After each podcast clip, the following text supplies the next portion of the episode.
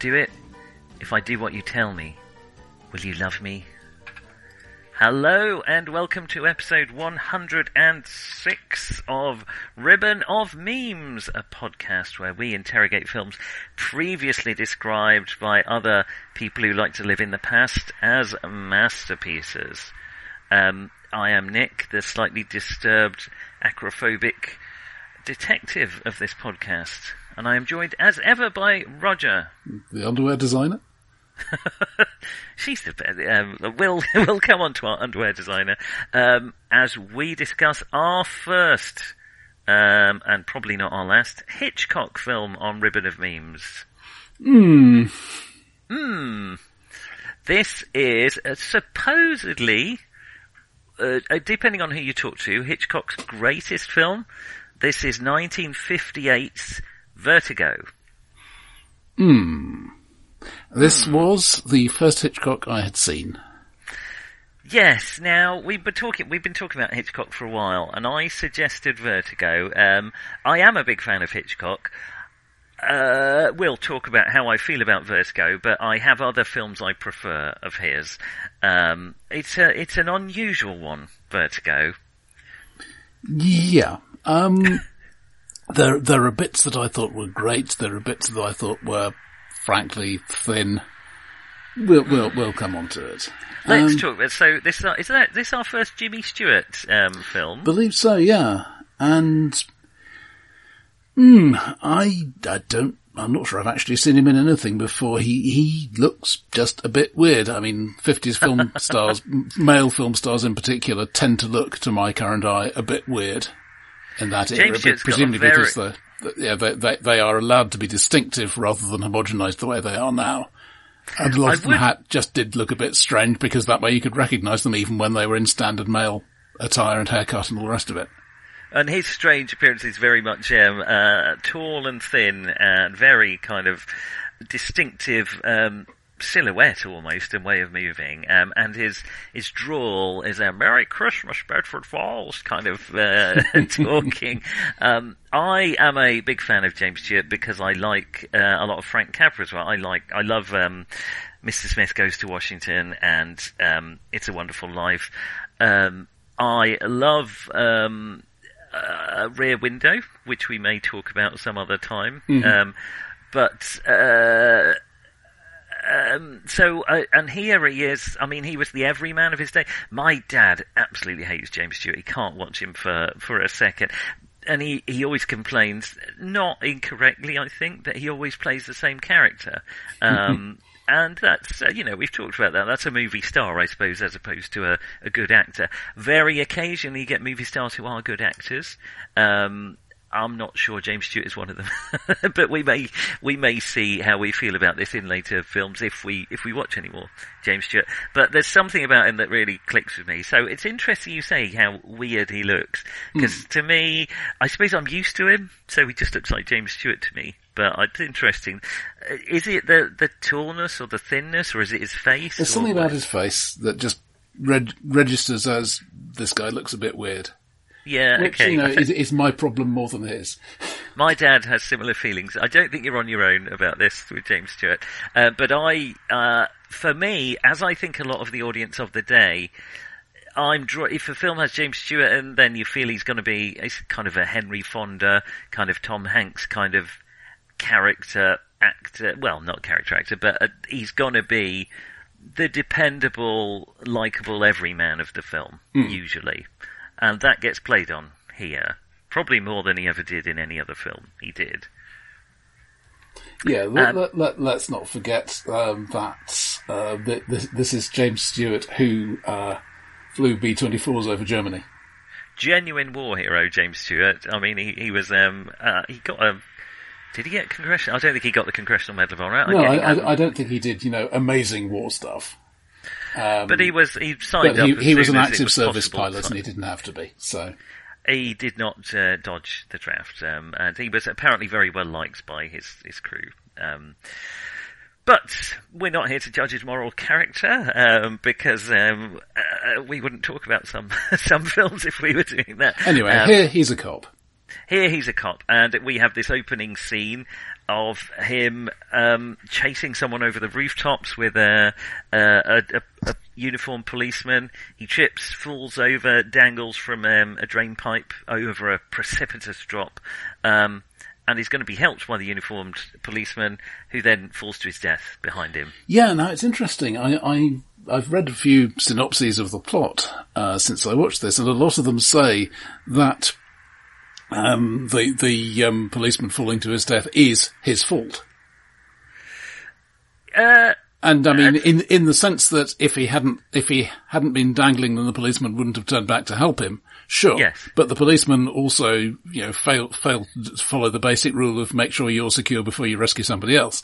So I, I would agree. I mean, it's hardly James Stewart's fault. I mean, he I, I'm not saying you should feel good about it, but you know, it, it's No. not. Oh, it is your all your fault that this man is dead. No, it's like this turned into tragedy, into a real tragedy. Um, you need, I mean, it's never explained how he gets off the roof again there, um, but Yeah. presumably helps himself up.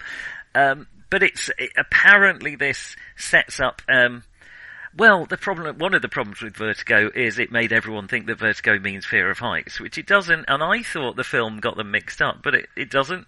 Uh, it, it talks about his acrophobia, um, which is the correct term for fear of heights, and vertigo is just a symptom of it. Um, but they're two distinct situations. You could certainly have one without the other, um, and vertigo is actually more of a medical condition for the most part. Though, I mean, it, it, it can be psychologically based, but yeah, as, as I understand it, it, it is basically, um, one of the things that produces is the semicircular canal's not working, so you, you, Yes. you know, your, your head is telling you that things are spinning, but your eyes are telling but you that they're sitting not. still. Yeah, it basically produces motion sickness in people who aren't in motion. Um, uh, I've had it once actually. It's a really thoroughly unpleasant situation. Um, but In any uh, case, he, he, he, he is in a position where, well, I mean, first of all, he feels he cannot do the detective job. Uh, Yes. I mean, yes, he could sit in an office and push paper, um, but, uh, you know, if, if he went out into the field, then all of a sudden he might have to chase somebody up a staircase and that ain't gonna happen. And that's yeah. Uh, uh, it feels like it's setting up for a pretty obvious gig. Though to be honest, it's so little played upon that by time it by the time it happens in the film, uh, it just feels a bit like a, a a gimmick that this oh look this guy can't go upstairs. This Well, is a character. it's 1958 and the conversation about mental health, particularly a man admitting that he has a mental health problem is not, um, well, it's barely a conversation.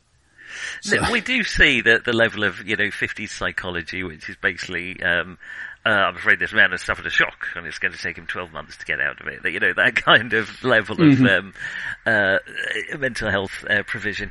And also, I have slight issues with the fact that okay, you might be nervous about heights after that, but you don't develop. A, this isn't Call of Cthulhu. Um, you don't develop phobias in that way. Usually, you become aversive to things, but it, that's normally how not how phobias develop, as far as I'm aware. But I am no um, uh, mental health expert.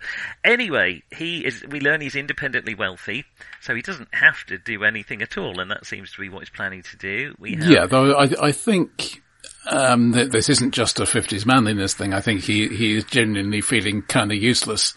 If, you know, Yeah, all, he, yeah. all he's got to do is sit, sit there and drink scotch and soda until he runs out of money, which he's not going to do.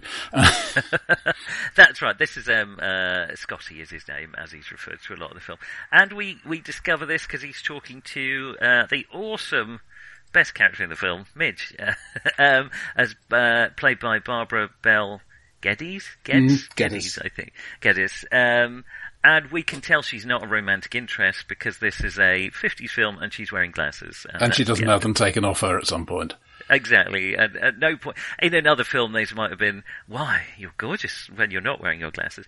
As someone who wears glasses, mm-hmm. I always notice that I, I'm still resentful that the character who wears glasses in Predator is one of the first to get killed. Um, it's just, it's a mark of, this is not an action hero, this is not a romantic um, possibility. This is someone who is, uh, it's kind of ableist. Uh, I don't want to get too We're, we're going to come it. back to her anyway, but Yes, but it's it's a mark, a very early and quite lazy mark of, and Hitchcock is all about the um, very obvious flagging things up. Um, I mean, he's very good at playing with them and, and giving more layers to them, but I do resent the fact that. Oh, we know he's never going to get with her. She wears glasses, and that is exactly pretty much the story.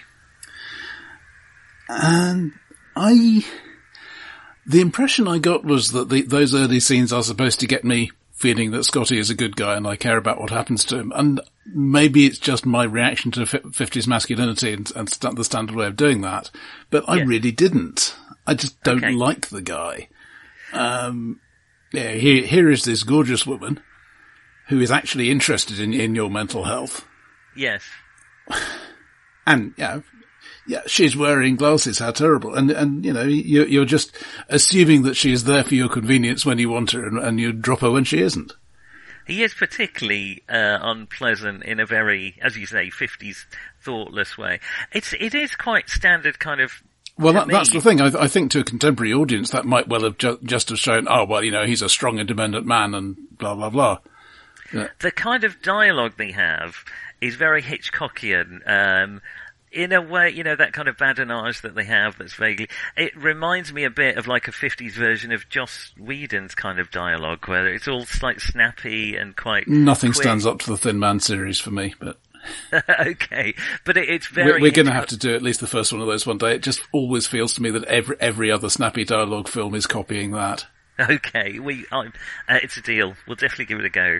Um, but this dialogue, it's very like, for instance, um, James Stewart's character in Rear Window bouncing. Um, Bouncing uh, witticisms off Grace Kelly, and again a similar sort of situation. You know, you've got Grace Kelly in the room, um, uh, but he's very kind of unmoved and dismissive of her, and more obsessed with something else, which again is another Hitchcockian thing. Well, also, he, in, in, certainly in these two cases, we've got somebody who is basically a man of action, or is at least used to enjoying full health, who has suddenly had a chunk of that taken away from him. Yes, that again, that seems to be a Hitchcock motif. That's a good point. He's now he's a wounded action hero um, in in in whichever way. Um, but yeah, we, I, I think that's interesting. To me, that is James Stewart and Hitchcock uh, dialogue. So it just to me, it feels like oh, this is starting out as another. James, uh, Hitchcock film with James Stewart in it, and so I, it does work for me to sort of like him, but I do find James Stewart generally likable. I. I think it may also rely, I mean, he almost always did play unambiguously good guys. Yes, so, exactly, absolutely. So I think on that basis, you, um, as we talked about in a few things before, it relies a bit on the audience expects he's going to be a good guy. Therefore, it doesn't have to go, the film doesn't have to go to trouble to establish that he is a good guy. I agree, and therefore doesn't perhaps doesn't uh, try as hard as it might to you to convince you that he is one. Um, But then, then his, his old mate uh, offers him a job. I want you to Yes. follow my wife. No, no, no, not like that. um, yeah, convince. Well, he doesn't convince him, but he tells him of his fears. Uh, frankly, kind of ludicrous fears that she's been possessed by this spirit of um, uh, a, a, an old. Um, Well, he doesn't Uh, even know at this point. Well, in- he did. in it's kind of- theory. he- uh, well, he does say, "I think my wife's been uh, possessed by this um, this creature," um, and Scotty doesn't believe him for a minute, but thinks he'll follow her. But I, I have to admit, uh, although I watched that scene and he does say, um, "I think she's possessed," uh, I'd kind of forgotten because then we follow I don't think the film ever expects us to take that idea seriously. No, uh, and but I'd sort of forgotten it, and the reason I forgot it is because then there follows a very long series of him tailing. He is the worst guy at tailing in the world. he just he's like thirty feet behind her in the same car. He makes no effort. Whenever she goes in somewhere, he gets out and goes in instead of like sitting in the car and noting it down. So there's a very real chance she's going to come out and meet him and say, "Aren't you the guy who was here?" But somehow she doesn't. I mean, I, I will admit out, I do love those 50s land barges, but you know. I mean, it's, it's a nice tour of San Francisco. Yeah. Um, and it may well be that the whole time she was thinking, God, he's terrible at this. Um, because it turns out, uh, as we find out later, that she knew he was tailing her all along. Um, but he just, it, for someone who's supposed to be very good at his job, didn't seem to be a very good man at tailing someone. But the, this, this ends up with, um, uh, un- under Golden Gate Bridge, uh, she jumps into the sea in a suicidal manner. He rescues her. And this, this also slight. So we have this is Kim Novak, who is this. Um, yeah, uh, and from from the very first shot, she is being presented as the most beautiful woman possible. It reminds me of a few weeks ago we talked about Double Indemnity, and I was thinking of the way Barbara Stanwyck is presented there as yes. not the most beautiful possible woman, but a woman that this weak man will fall for. Yes. Which I felt was the, a, a, modern film would just make her impossibly beautiful. And here, 14 years later, is a film making the woman impossibly beautiful. Um, well, this is where it starts here, to. There's, there's, I mean, even, even if we're supposed to see this at least partly from uh, Scotty's point of view, that restaurant scene ha- has the, she, she is walking out and we get the close-up headshot for so, for really quite a long time. and, and his As she pauses for no particular reason. Yes, well, to give him a good view, but yes, there was yeah. a particular reason. And he, and his reaction. This is where the film starts to get weird in a number of ways, because I think the audience is probably aware at this point of Hitchcock's obsession with beautiful blondes. Um, but it is, I mean, he is obsessed with them, and certainly since, you know, he was legendary, uh, legendarily kind of addict to them all and obsessed mm-hmm. with their appearance. And this is where it starts to become a personal film, I think, and it, speaks to a lot of Hitchcock's personal um, obsessions. Um, and it's difficult. Which, which is harder for me to spot, not having seen any others. But yeah. Yes, exactly. So maybe this was the best one to start. But we'll, it'll be interesting to see if we watch any more what what you feel about the echoes. But he was, um, yeah, really was genuinely obsessed with his leading ladies, but in a very possessive way, uh, and uh, not well, only controlling as well, controlling, and as if they were a possession. Um, I mean, I don't think he divorced. Um, uh, I think his wife was tolerant of this kind of weirdness, but it certainly was weird. Um, and and yeah, so well, we'll get into this later in Vertigo, really, but yeah, mm. so she's presented as, I think in Hitchcock's eyes, this perfect woman. Um, so uh, certainly, I think that's the way the film wants us to think that Scotty is seeing her. Yes, yeah, and then it well, I suppose we haven't really talked about the voyeuristic aspect because then he he follows around and there's uh, there's kind of a, I don't know, it's not really played in any way kind of erotic or thrilling, but there's something about the fact that he's just watching her, there's no dialogue, and they're quite lengthy scenes of him just watching her and not really saying anything. Um, I, I think, I, I, I don't know what the intended impression is, but the impression I got is that, uh, this, this, is where I fall back on my Catholic upbringing. Uh, No, really. Uh, As so often you do in life. Ba- basically, he's indulging his obsession with her. Yes. While he is doing the job. Um, what the the way I was brought up is the the idea of an occasion of sin. If if you think that you know that if you have a temptation, you do not dwell on the temptation and think about oh it would be great if, but I'm not going to. Because the yes. more you do that, the more you're normalizing thinking about it, and the closer you are to actually doing it. Well, in a way, this film, yeah, you're right. This film is a, sort of an object lesson of how that might happen. That, yes, he starts off presumably telling himself, well, this is my job. Um, mm. You know, so it just so happens that I'm staring at this beautiful blonde all day, but uh, I've got to. Someone's paying me to do it. Um, but it it creeps over the line into obsession, and that's where it starts to get weird. You know, then we're hitting into but this is what Hitchcock spends his day doing is voyeuristically staring at these blondes and I think he is this it becomes a personal film for him. I think he is trying to explain his obsession um, to the audience. It's not so clear here, but I think with the rest of the film that becomes mm. more obvious. So she drops in the Golden Gate um, uh, in San Francisco Bay. Um, he uh, jumps in and rescues her. Um, That's kissing. Then, this is um, this gets quite creepy as well. So he takes her back to his, he doesn't take her to a hospital or anything like that. Takes her back to his apartment, completely Yes, I, I, I, wrote down, take her to a hospital. Why on earth would I do that? yes. Um, takes all her clothes off uh, to dry them out, of course. Takes all the stuff out of her hair, um, and then uh, and I don't know. That's I don't know. This is uh where I have some difficulty. I don't know if this is just 50s attitude, but I don't think so. I think, but in the 50s, this would have been pretty weird. Um, but you're, I, I think it matters how we see it because if as a contemporary, contemporaneous audience we, we had thought, hang on, this is a bit weird, but she seems to be going along with it anyway, that would be a clue. Whereas if we think, oh well, that's quite a normal thing to do, then it's, it's not a clue. Yes, exactly. Yeah, um, and also I think the fact that it's that it's James Stewart, uh, you're probably supposed to think, well, it's probably okay if it's James. If it had been Peter Lorre doing this, you might have had some different opinions about what was happening. Oh, you know, with the, with the light behind you, you almost look like a boy. Another line that could not have got past the production code. Oh goodness, um, that's it. That's put a whole different complexion on the film. But anyway, she takes it in her stride. So this is uh, Kim Novak, who didn't do. She's still alive, Kim Novak, um, I gather, um, which is lovely uh, for a film from the fifties. Um, but she hadn't done a ton before this, and didn't do a lot of uh, really. Um, uh, bigger film, not to the the point of James Stewart, which is often the way. They're um, Hitchcock's girls, and I hate to use that, but they are a bit like Bond girls in the sense that they often uh, are stunning, incredible in one film, and then are never sort of used again. They're kind of used a bit and then thrown away. Yeah, I mean, she she started a film career in '54, and she she did have quite a few big films before this. Um, Picnic, Man with the Golden Arm, Pal Joey, none of which I've seen, but they they No. were big big at the time.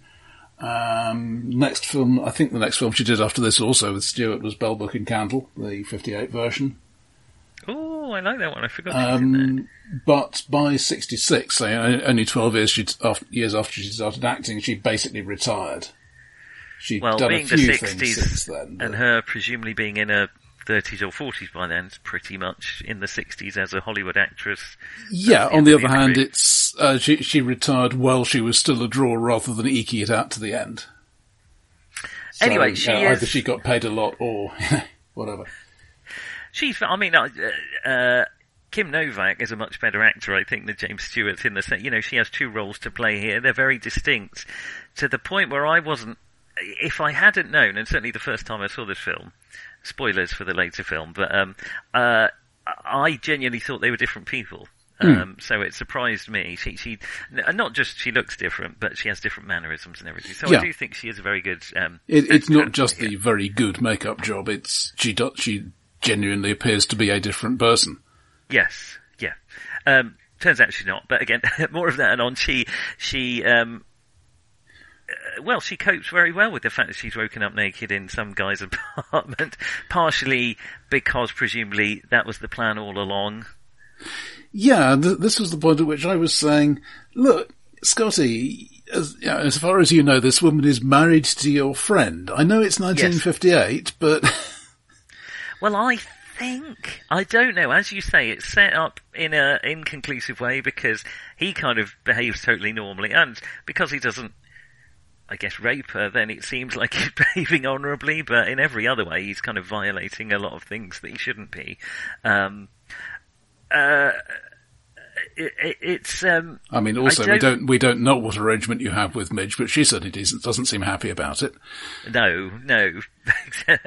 uh, I, I, I don't know if we're, if this is us supposed to think, hang on, James Stewart's not quite as good as he is in other films, um, or if this is still supposed to be, oh, he's alright, he's just done the honourable thing.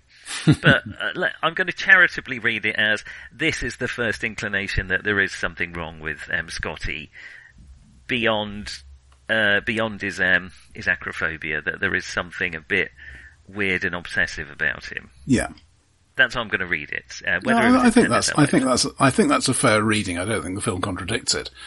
Um, as as so often with uh, films regarded as great, it does leave a lot open for for the viewer to interpolate. Yes, and Hitchcock did know what he was doing by this point. Um, Yeah, which is I, I, I do want to drop back a bit. Um, we've got a couple of uh, interviews with Gavin, the the the, the friend, the the husband of this woman. yes, Um, Tom Helmore here, very much the old school Englishman. yes, He was much more often, in fact, a sort of poor man's Terry Thomas. Do, doing the doing the comic Oh, yeah. roles, but this, this, I is- this, see that, this yeah. is a serious one for him. Um, that first interview in particular, there, there's some. I don't know. I mean, if it were anybody else, I would say it's sloppy camera work. But because it's Hitchcock, I assume there's a reason that we've got all these cuts. You know, we're here, we jump over there, we jump back to here. In, Hmm. in mid-sentence, not even cutting between people as they say their lines. Is that supposed to suggest that uh, Scotty is having a hard time keeping track of stuff because nothing else does? Is it just you know this is a tense situation for him? I don't know. that's a good question. Um, yeah, I'm I'm not versed enough in film lore. I mean, uh, it may just be that Hitchcock thought this is a very heavy exposition scene. I'm going to jazz it up a bit with some camera movements. But I agree with you. Uh, Hitchcock rarely did anything. He, you know, he was a creature of cinema. He didn't do things without a reason for it. But I agree. I, I'm a little mystified as to what that was. But Um, anyway, okay. so the the the what would you call it? The the first climax of the film, I guess. Uh, e- eventually, uh, as as far as the um, official narrative goes, at least, Madeleine commits suicide. She jump, jumps off a tower at, at an old mission. Yeah, so she convinces Scotty that what her husband said is true, that she has been possessed by this spirit of uh, her great grandmother, uh, and that she is drawn to suicide by this spirit, even though she wants to stay with Scotty. Um, and that's what she does, as far as he knows. And she conveniently does it at the top of a tower, which he can't get up because of his um, terrifying fear of heights. And we have, is this the first use of the re, uh, the, the dolly zoom? I don't cinema? think it's the first time it was used, but it's certainly used quite a lot here. I mean, it's, it's in the initial sequence, look, looking down onto the street where the cop's going to Yeah. plummet to his death. Uh, it's definitely here in the tower. Um, it, it was, I think, the one that made it very much, hey, look, filmmakers, here is a thing you can do. Yes. And I I mean, I do find it effective, but as you say, having we've had it in a few films of Ribbon and Dreams now. The, I first encountered it in Jaws when Brody's on the beach, um, and uh, he realises the sharks there. Um, I, I, it's come to the point now. I've seen enough of it that I think, like you said at first with Jaws, it's just a, a trick now, and I know it's a trick, so it's it's it's stopped becoming. But becoming. again, probably at the time, it, it was unexpected and considering also we, we, we've got a bit of a dream slash nightmare sequence. oh yes, which strikes me as oh woo trippy man. Um, but again, it's 1958. People haven't had this stuff bludgeoned into them since yeah, that must kids. have been bonkers at the time. Because yeah, we've seen a lot of films like that. I suppose The Big Lebowski is my most notable one, but 2001's full of weird scenes like that. But here, we, you know, we have mixed in animation and um, uh, uh, uh, Oh well, yeah. Logic. Actually, um, yeah, this is John Whitney, um, one of one of the pioneers of computer animation, oh and, yes, and this is in fact computer animation um, using an M5 gun director. uh, so it's a machine computer. It's, it's it, an analog an electronic computer. It's, computer. it's not yeah. even digital. Um, yeah, it, it, it's basically cogs and wheels, and he, he started with this with this war surplus piece of kit, and extended it and, and modified it, and uh, I, I think his his son said that there were about you know, ten different things you could tweak, and uh, only he actually knew what most of them did. Oh, lovely. Uh, but yeah, uh, th- th- those Lissajous figures at the beginning, in particular, is ju- just the sort of thing that was set up for. Okay. Oh wow. Um, but yeah, he, so he was involved in, in, in that uh, trippy sequence as well. So yeah, Scott, Scotty has a pretty bad time. Um, Yeah, he's in a sanatorium for a for a little while. Poor old Midge yeah, does her best to cheer him up. He uh, cares nothing for her. Like I don't know, she's like, you don't even know I'm here. Do you? I think he knows she's there. He just can't be bothered to snap out of it. And sorry, that's that's a very fifties way of looking at it. But she's trying a bit, and she clearly adores him. Um, I, I, in a way, I don't know. The film could have really played up that tragedy of, of Midge, but it's just like a little sad side story. That well, uh, we, will we'll come to the, we'll come back to that when if if we talk about uh, versions that were that weren't made.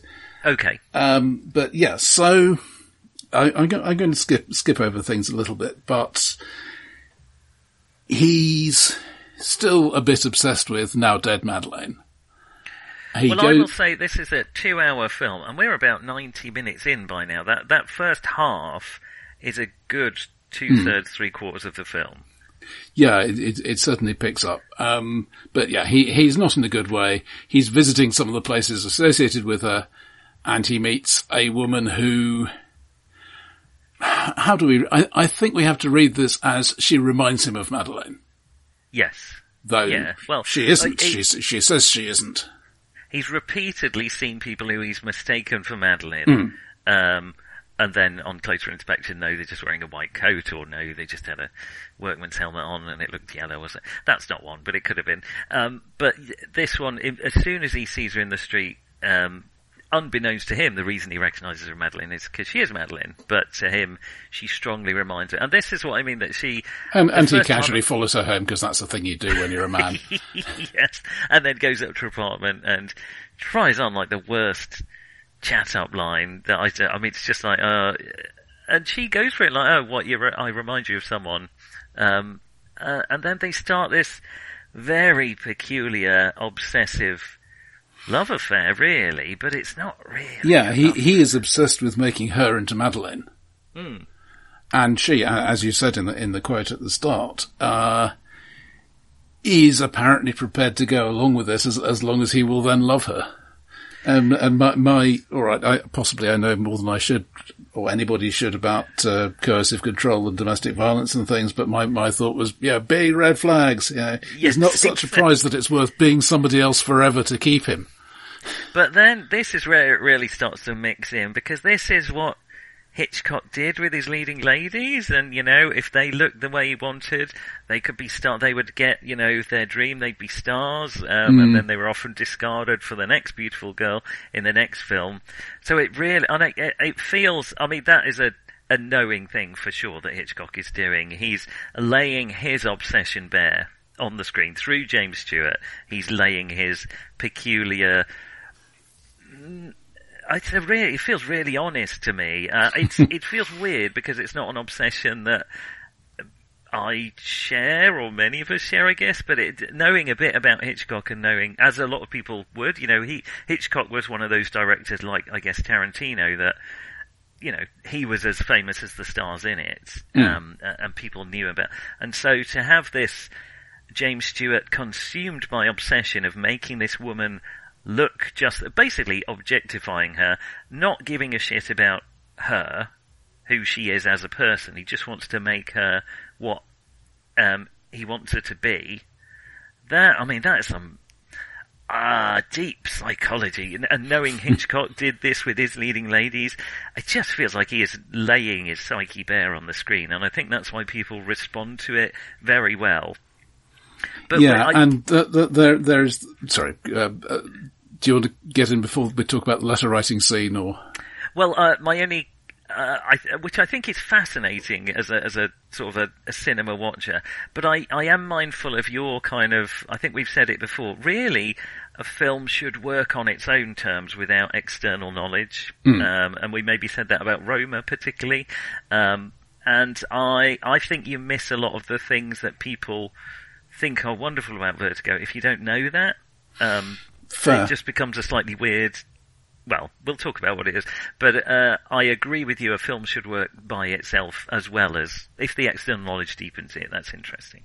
Anyway, sorry. Yes, the letter um, writing scene. Yeah. So this is from from a narrative point of view very interesting because it, it it's not essentially it wasn't in the original book. Uh, this is just about a book adaptation. I haven't, uh, as with so many of these things, I haven't read the book. I don't know how faithful it is. But in, in the book, uh, the discovery that she's, she is the same person is only right at the end. Um, right, yes. here we have this letter writing scene in which she confesses everything. Uh, she, she, she was, um, Gavin's mistress. Um, they conspired to, basically, he shoved his wife off the tower um, knowing that Scotty wouldn't have followed her up there. Yeah, it's a it's a setup, the whole thing. Um, and uh, then yes. then she tears up the letter. So, know, then- so we, the audience, know, but at this point, from Scotty's this point doesn't. on, we know that she's Madeleine. Um, So that's not in the book. Hitchcock put it in. Then he decided he didn't like it and dropped it out, but the um, associate producer decided to, it really ought to go in, and then eventually the head of studio said it has to go back in. So it went in. It went. Yeah. Um, and this is how the the audience saw it. What did you feel about it? Do you do you think that played its hand too early? I, I, to me, I suppose the whole film isn't about the twist, so I don't think it spoils it desperately. I think what's left is how interested we are in the characters. Uh, I wasn't Uh, right, particularly liking them, but I, but I was finding them interesting. So yeah, on on that level, the film succeeds. Um, I don't think it's necessary. It the the other thing it does though, and I think this is more useful, is show how conflicted she is about it. I think that is the point that they wanted it in because you understand her reactions and I think it is helpful because rather than just be, as is often the case, uh, you know, um, someone who's desperately trying to please their partner even though they don't understand why, in this case, she does understand why and that gives her more of a, a strength. You feel like she's less of a fool for going down this route because you understand actually she does love him and she uh, maybe they can recreate that relationship, and maybe that is worth risking all this for. Yeah, I, I I'm going to diverge a little bit here into Roger's murder corner. Uh, I mean, for a start, the plot does rely on him never seeing the body up close. Yes, which they couldn't guarantee. It also relies on her husband. Now, did he presumably killed her up there? Otherwise, he carried a corpse up the up the tower. Hmm. I, it's ju- it doesn't make a lot of sense, does it? Because also, um, he decides when they're going to go to this uh, villa. Um, he says we'll go there this afternoon. So she has to then what ring up the husband and say, right, the game's on. Get your wife, kill her. We're going to bring her up to the top of this. tower." The, the the whole plot doesn't make a lot of sense, really. And the, the thing that I was curious about from a logistical point of view is, did, did he decide to kill his wife by this means, then recruit somebody to, to play her double and that, then take her on as his mistress as well? Or did he have the mistress who already looked like his wife? And that, that's its own kind of psychological thing. yes, But, but Um, also, if your mistress is a conspirator with you in a murder, maybe you shouldn't dump her. Because although there is this suggestion that, you know, that they're both in trouble if, if either of them blabs, no, really, that, that if, if you say I, I was an accessory before the fact in the, in this murder and I'm prepared to turn state's evidence, you're probably going to do all right out of it. yes. There's a reason um, uh, one murder can turn into two or three because you can't trust people after you've been complicit in a murder together. And, Um, you know, Gavin has already killed one gorgeous blonde, why not two? but anyway. Yeah, as far as a murder mystery goes, it's no Knives Out. Let's put it that way. It, it doesn't make it. It's pure cinematic nonsense. Yeah. It just doesn't doesn't really hold up. But anyway, e- eventually the, um, it, it becomes clear that, uh, yeah, alright, Scotty has wised up. Uh, has realised this is the same woman. Um, and then ins- insists on them going into the tower again to, to try to nervous shock his vertigo into going away. The, the, the line I wanted to give him was at that point, the, the proper obsessive line is this is where Madeleine died and now this is where you're going to die. But Yes. No, because he didn't intend to kill her. He didn't want her to die. But it turns out um, the plot has other ideas. Well, yeah, that, that was the thing that really struck me about this ending. Yeah, they, they, they have it out. Yeah. Uh, everything is out in the open. And my feeling was at this point, you know, the, the universe, as personified by the director, realizes that, that, that, the, there is no actual ending to this scene. And so she is startled and falls out of the window and dies. Startled by a by a nun, of course. Uh, maybe that takes you back to your Catholic upbringing. But Uh, one lot of nuns in it. Okay, that doesn't. Yeah, yeah. It it reminds me a bit of um, which probably wasn't what Hitchcock was going for. The end of um, oh, I've forgotten what the name of the wretched Star Wars film was now, but where um, Luke and Leia's mum basically has to die because of the plot, and that's it. that means we have huge advanced technology. Oh, but I, uh, we can't handle childbirth, which I may tell you something about the misogyny of the Star Well, this technology was all designed by men for men. um, but yeah, she she has to die because the plot's. I mean, it could have ended with her just sobbing in a corner and him looking distressed. That might have worked for this, but no, she has to die, and then he. I don't know. I don't know what we left with there. She, he briefly had back what he wanted, but she fell out of a window again. So, um, mm, And that's the end of the film. But his his fear of heights is cured, so you know that's good. Uh, yeah, that's true. Now he's got a fear of nuns. Um, yeah, there, was there, the there was um, a, a coda written for this, which was um, I, I think it was one of those bits where it, it was put in as a swap to the production code, and then then it was used as a trading thing for for other things later.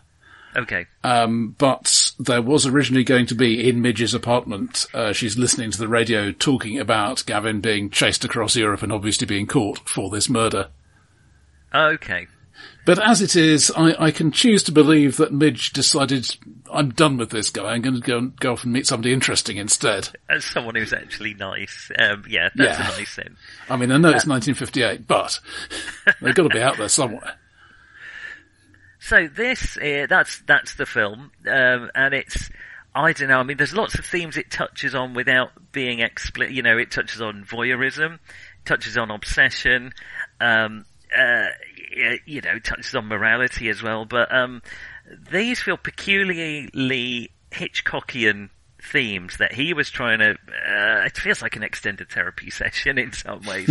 um, I, and it's supposed to be his finest work. Um, I I disagree personally. I I, I There, there were bits I thought worked very well. I mean, the the, Yes. the visual approach of it, and I know to some extent that's that's the director of photography and indeed the designer. Who, who the, Edith Head is is a major part of the design influence on this film.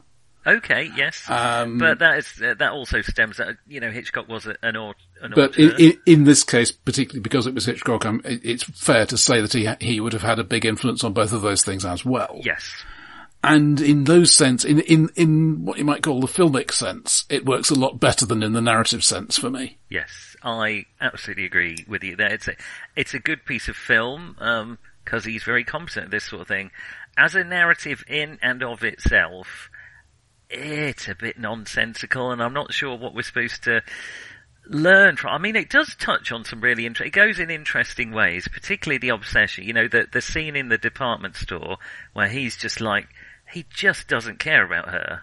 Um, uh, he gives no shit. He just wants her to be what he wants, her. and that's very deliberate. I don't think there's any kind of uh, excusing him. You know, she's clearly distressed by this. She's, but she's trying her best. Um, But he he doesn't care. He's not in a. You know, she comes back almost right, but even then she's got hair in the wrong way, and he sends her back out to do it again. Um, and it's it's an interesting Yeah, this, this is basically I, I want my doll to be the way I want it.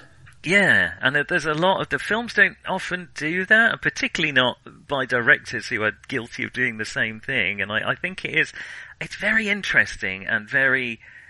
Uh, I, I mean, it does a number of cliches that I find, you know, the the cliche of, oh, I was meant to, um, uh, uh, I, I, I was meant to con you, and I ended up falling in love with you, and I, I, I think her character, I And think- and I, and I was conning you all the time anyway. And yeah, Yes, the, uh, I, I, her character ultimately comes off. I, she, she's a much more interesting character as as Judy, I think, than Madeleine, who we find out never was really a character. well, I mean, she she is set up to be uh, that that that's where it's slightly safe to me. She is set up to be the obsession figure. yes, And so I can believe that the guy for whom she was specifically set up to become an obsession does in, you know, does indeed find her an obsession. and it explains her kind of aloofness and peculiar otherworldliness. Because, yeah, as you say, she's designed to be that way. Uh, and turns out Judy's just great at doing that. And, and then she's much more human and humane as this other character, and much more emotional.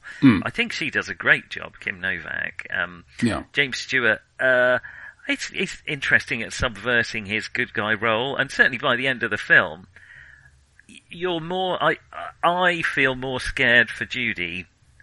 You know, you don't know what he's going to do because Hmm. he's he's clearly in the grip of this obsession.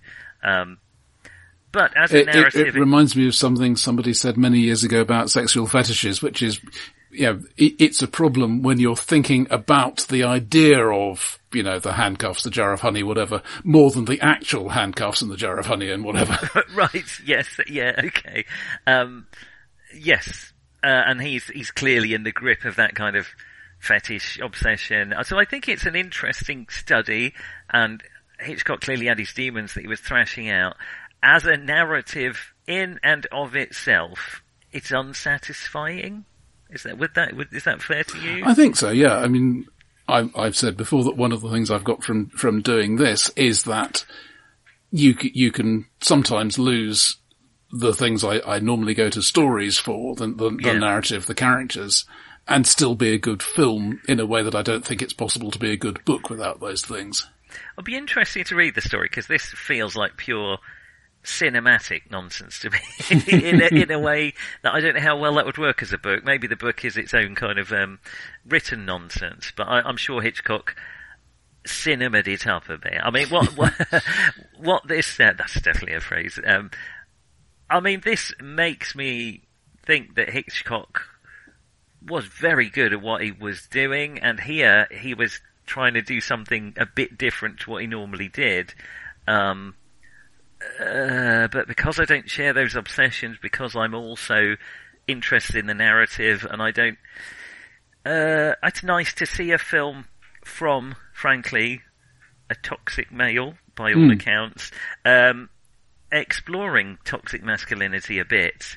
Uh, so I find that interesting, but I don't know quite uh, where it's coming out on that or what it's trying to say. Um, but I, I find all the themes interesting. It but was as a, mi- mixed reviews um, Hmm. when it first came out. Um, quite a lot. I, I found this by uh, Archer Winsten in the New York Post. And he said, let's admit it right now, Hitchcock's services are so smooth he thinks he can get away with murder in the logic and realism departments. If you want to tear yeah. Vertigo apart, it rips easily. On the other hand, there's no denying that James Stewart's unactorish acting carries a heavy air of reality into the picture, and Kim Novak's somnambulistic behaviour called for by the script is something she can do to perfection. It's doubtful that Vertigo can take equal rank with the best of the Hitchcock studies. It has too many holes, but it assays high in visual confectionery of place, person, and celluloid wiles. And yeah, I, I, I think Yeah. that's more or less agreeing with what we've just been saying. That's broadly where you are about the sense of it, and I, I think I'm there. It, too. I it, it's great fun to watch as long as you're not expecting realistic behaviour and so on. Well, one of the reasons I wanted uh, to try Vertigo, I thought it might be the one with the most interesting discussion, which I think it, it has been an interesting sort of bounce around this stuff. But it's not my favourite, and I haven't watched it for years. And I, I had a bit of a Hitchcock obsession, um, to, to speak of obsession, a, a while ago. So I, I hoovered up as many as I uh, as I could before I moved on to my next obsession. Um, and Vertigo wasn't uh, was was low down on my list of things. And rewatching it, yeah, it's, it's interesting to watch it a bit more versed in cinematic language and a bit more versed in the character of Hitchcock himself. But it's still, first and foremost, as a narrative, it doesn't quite work. Yeah, I, th- I, th- I think one has to appreciate it as a visual thing. Um, Yes. Looking at the Sight and Sound uh, critics poll, which they do every 10 years, uh, it, it didn't get in at all uh, until uh, it, it was in the 62 and 72 listed, but it wasn't in the top 10. Uh, 82, it got in at seventh. 92, it's in fourth. Good. 2002, it's in second. 2012, it's in first uh, for both crime and overall. Citizen, knocked Citizen Kane off its perch. It, yeah, in, in in 2012, we shall have to. Have you seen Citizen Kane? We'll have to try that at some point. Uh, many anyway, years ago. But yeah, Okay. Um, uh, okay. so far as I'm- this is definitely much later appreciation. Yes, we've had some films that were immediately appreciated and then went off the boil. Um, uh, like surprisingly, like High Road to China, which was very well regarded at the time, um, or uh, very did very well, maybe not very well regarded. Um, so this definitely had a, a reappraisal and was thought of as a lesser Hitchcock then at the time, and then became his greatest work over time. And I've got to ask you this one. Is it noir? Well, I've read this as a question, is it not? Uh, well, going off the old pornography definition, I don't quite know it, but I know it when I see it. It doesn't feel like noir to me, personally. And it's not just the brightly, we had Chinatown, which does feel noir, and that's brightly lit. Hmm. Um, it just, I mean, it has flawed characters, but, uh, and a femme fatale. It doesn't, mm, In the same sort of way that Double Indemnity has the elements of it, but it's it's it's it's not in the middle of the stream, put it that way. Yes. Uh, I, I, it don't, not to me. How do you feel about that? It, it's very difficult to find ways to say that Double Indemnity is, and I think it is, and this isn't. So Um, I, I, I'm going to go with the landmarks principle. It, it's not so much that a thing is or it isn't. There's, you know, can you see the landmarks of that genre from, from where you're standing? And maybe, Okay, maybe yes. you can see the landmarks of multiple genres and maybe some of them are way over on the horizon and some of them are up close. I suppose it feels a bit too Hitchcocky to me. Um, it's just, it's really, it really does feel very Hitchcock, um, in a lot of ways. It's, it seems to me that the, the, the classic noir would, would have the impossibly gorgeous woman, but that, that, you know, your, your, your Philip Archer or Sam Spade, his distinctive characteristic is that he is not thrown into obsession with this woman just because she is incredibly gorgeous. Right, yeah, he can resist it, yeah. I, maybe that's it, yeah. He's too, Uh, and in Double Indemnity, it's only because he's weak that he becomes obsessed. well, I was, I was We're not, we're not supposed to think of Scotty as weak, I think. No. Um, no, I think you're right. Uh, uh, he's, yeah.